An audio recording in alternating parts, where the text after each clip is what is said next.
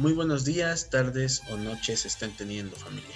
Para quienes no me conocen, soy Christopher Hernández Orbera y nos encontramos una vez más en su podcast Horas Insomnes. Antes de comenzar, me complace informarles que el día de hoy nos acompaña mi compañera podcaster de Horas Insomnes, Belén del Ángel Cervantes. Hola, así es, Christopher. El día de hoy, en Horas Insomnes, se dará una colaboración especial entre las carreras de cuatro cuatrimestre de Sistemas y Veterinaria, en la cual trataremos de profundizar en un tema que es muy interesante de abordar todos los enfoques y las interpretaciones que puede llegar a tener. Así es, Insomnes. El día de hoy hablaremos de la relación entre la creatividad y la locura. Grandes visionarios o completos chiflados. Enfoques distintos que convergen para dar vida a una de las interpretaciones más utilizadas para describir a todos aquellos que se anteponen a los estándares cotidianos gracias a su gran capacidad inventiva y creativa. Es importante mencionar que la creatividad va de la mano de la locura, ya que de eso da parte a la creación de obras artísticas magníficas, además de apoyar o generar grandes inventos o descubrimientos que nadie nunca hubiese podido imaginar, de no haber sido versos locos o genios según se miren ante los ojos de cada persona. Un genio o un loco, ¿por qué se consideran locos? ¿Y qué es lo que los lleva hasta ese punto? Si algo se debe de dejar en claro desde un principio, es que no todos los locos son visionarios ilustrados, inventando y creando soluciones e ideas constantemente. Nosotros estamos haciendo referencia a aquellos genios adelantados a sus épocas, a todos aquellos que desafiaron lo impuesto. Hablamos de esos humanos capaces de crear a partir de la nada, buscando mejorar o dar a conocer las, a la sociedad sus ideas, sus aprendizajes o sus obras, siendo de esta manera la misma sociedad el yugo que los atacó constantemente tachándolos de completos chiflados. Dentro de la página web El País se mencionan siete puntos característicos fundamentales con los cuales se han catalogado a todos los genios que han sido expuestos y tachados de mentirosos, desquiciados o simples charlatanes. El primer punto es la tendencia a desafiar el status quo, estado de cosas de un determinado momento. Durante diversas investigaciones históricas detrás de cada visionario, es casi imposible el hecho de no poder notar que todos ellos han padecido en algún momento de sus vidas una profunda crisis, la cual les incita a romper los paradigmas establecidos, siendo esta la entrada a la exploración de nuevos caminos y alternativas jamás buscadas o cuestionadas. El cuestionamiento hacia su entorno en general los convierte en una amenaza para el orden que se encuentra establecido en la sociedad. Estas personas suelen ser catalogadas como excéntricos e inadaptados, dado que no llegan a encajar con el patrón social imperante en ese momento. Gracias a esto, tienden a rechazar el modo de vida que se les ha propuesto en su tiempo, siendo así el cómo es que se marginan y excluyen de la sociedad. La soledad e incomprensión total son el coste a pagar por seguir su camino en base a su propia intuición. No obstante, la cosa se torna algo turbia con el pasar del tiempo, dado que tienden a tomar actitudes bastante desagradables y excéntricas que generan esa etiqueta de locos.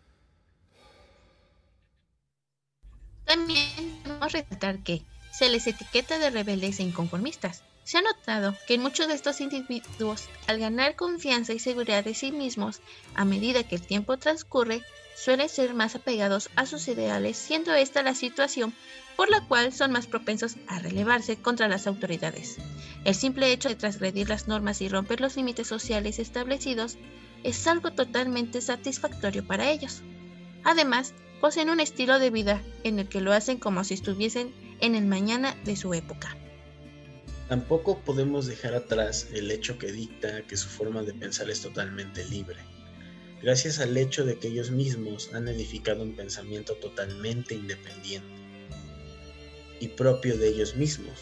En base a todas las experiencias que han adquirido con el tiempo, su mente es muy abierta, es bastante libre de moral y se encuentran libres de prejuicios. De igual manera, pueden llegar a ser bastante soñadores e idealistas, dado que se consideran como personas adelantadas a la época, que los orilla a encontrarse siempre orientados al futuro. Llegando de esta manera al punto número seis de la lista, en el cual nos menciona su gran capacidad creativa e inventiva. La creatividad es aquella que los identifica además de demostrar ser inventores natos en cada una de sus ramas de estudio, sin innovadores y capaces de hacer todo por realizar aquello que les apasiona. Siendo de igual manera importancia el hecho de mencionar que buscan reformar un cambio en el modelo de la sociedad. Galileo Galilei, un visionario loco, alguien que trascendió gracias a la manera de defender sus ideales. Si lo abordamos más a fondo y dejamos de hacerlo tan a la ligera, ¿qué les puedo contar acerca de él? El personaje loco que analizaremos el día de hoy es muy conocido por defender, a través del método científico y a riesgo de su propia vida, la teoría heliocéntrica de Nicolás Copérnico. Has olvidado mencionar que Galileo Galilei también es conocido por su amplia contribución en el desarrollo del telescopio, además de ser quien descubrió los cuatro principales satélites de Júpiter, los cuales en la actualidad se encuentran denominados como satélites galileanos en su honor.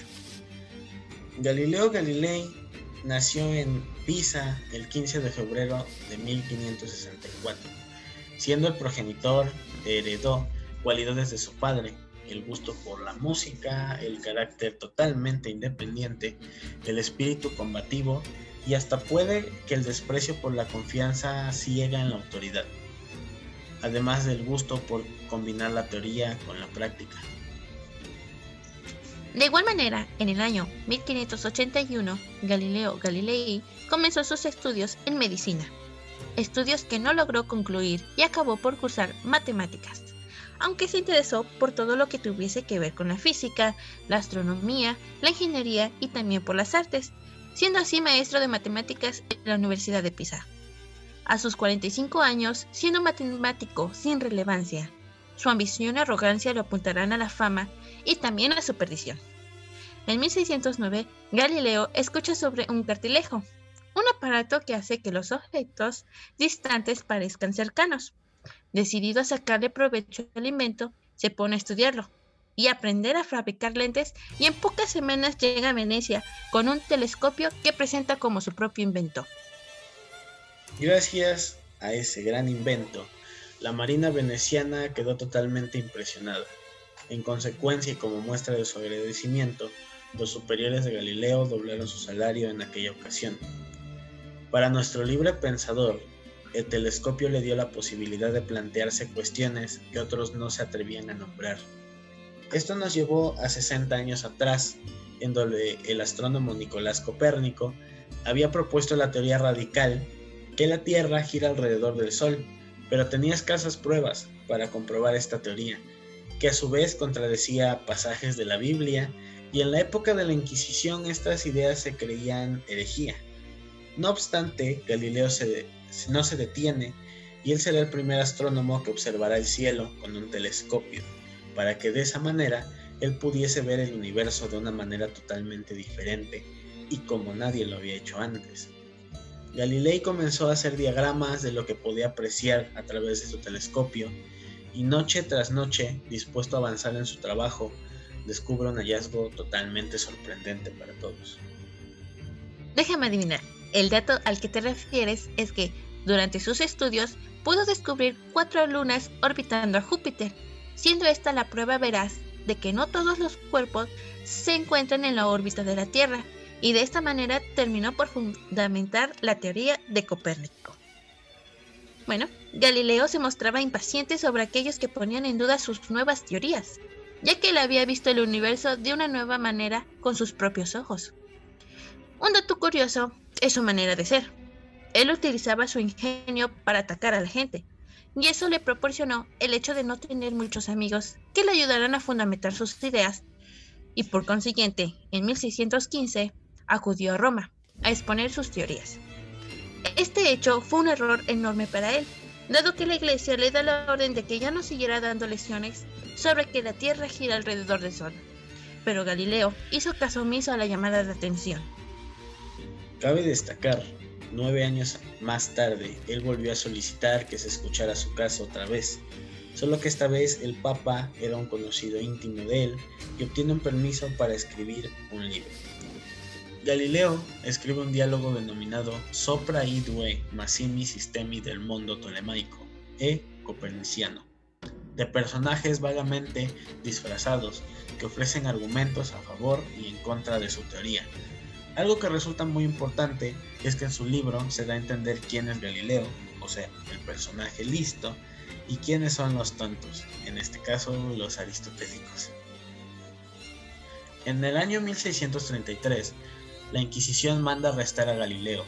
La Iglesia lo acusa de herejía, pero se especula que fue arrestado ya que fue más allá de persuadir de creer en su teoría. Antes de morir, tuvo que retractarse y negar la verdad para no acabar quemado en la hoguera, a lo que fue puesto en arresto domiciliario, a lo que transcurrieron sus últimos ocho años de su vida, en los que escribió un libro denominado Discorsi e Dimostrazioni Metatische in torno a Due Monde aux Sciences, que complementan el trabajo iniciado de joven, en el que demuestra que se pueden utilizar las matemáticas para analizar el movimiento del planeta. Pero años más tarde nacerá un científico que completará sus ideas. Pero esa es otra historia de otro loco. Algo muy curioso es que algunos historiadores especulan que cuando Galileo eh, fue bajo arresto y fue obligado a retractarse de su teoría, él en voz baja, justo después de abjurar, murmuró la famosa frase E pur si move, que en español significa y sin embargo se mueve, haciendo referencia al movimiento de la Tierra alrededor del Sol. Básicamente se estaba burlando de ellos. En conclusión, este visionario loco fue considerado como tal dada la cantidad de encuentros contra la Iglesia y la sociedad, dando a conocer su teoría. Sin embargo, al transcurrir el tiempo, todos estos descubrimientos y teorías formarán las bases para los estudios de Isaac Newton. Y concuerdo totalmente con el punto de vista que acabas de brindarme. Galileo Galilei, en lo que a mí concierne, es más que un personaje genio que fue considerado como un loco por estar adelantado a las creencias de la época en la cual se encontraba, eh, retando de una manera muy directa a los que eran pastores de un rebaño social mucho más grande que él. Galileo fue uno de los astrónomos más odiados dada la cantidad de enemigos que poseía. Sin embargo, él fue un visionario nato que buscaba dar a conocer algo que para su tiempo era totalmente rebuscado y que actualmente es un hecho innegable. Esto nos lleva a una frase de Mark Twain, en la que refleja la realidad de tantos personajes como el que tratamos el día de hoy. Esta frase dicta las siguientes palabras: un hombre con una idea nueva es un loco hasta que la idea triunfa. Y es algo que analizado de una manera detenida es más que una realidad. En estos momentos me siento muy agradecida por haber colaborado contigo en este podcast, dado que el haberlo realizado abre un camino a la colaboración entre carreras y enfoques tan distintos como lo son sistemas computacionales y veterinaria. Agradezco mucho la, in- la invitación y sin más que agregar, me despido. Y bueno, ya lo escucharon. Con los agradecimientos y la cita tan acertada de nuestra podcaster invitada, se despide su podcaster de cabecera, deseándole buenas horas insomnes. Hasta la próxima y muchas gracias por estar.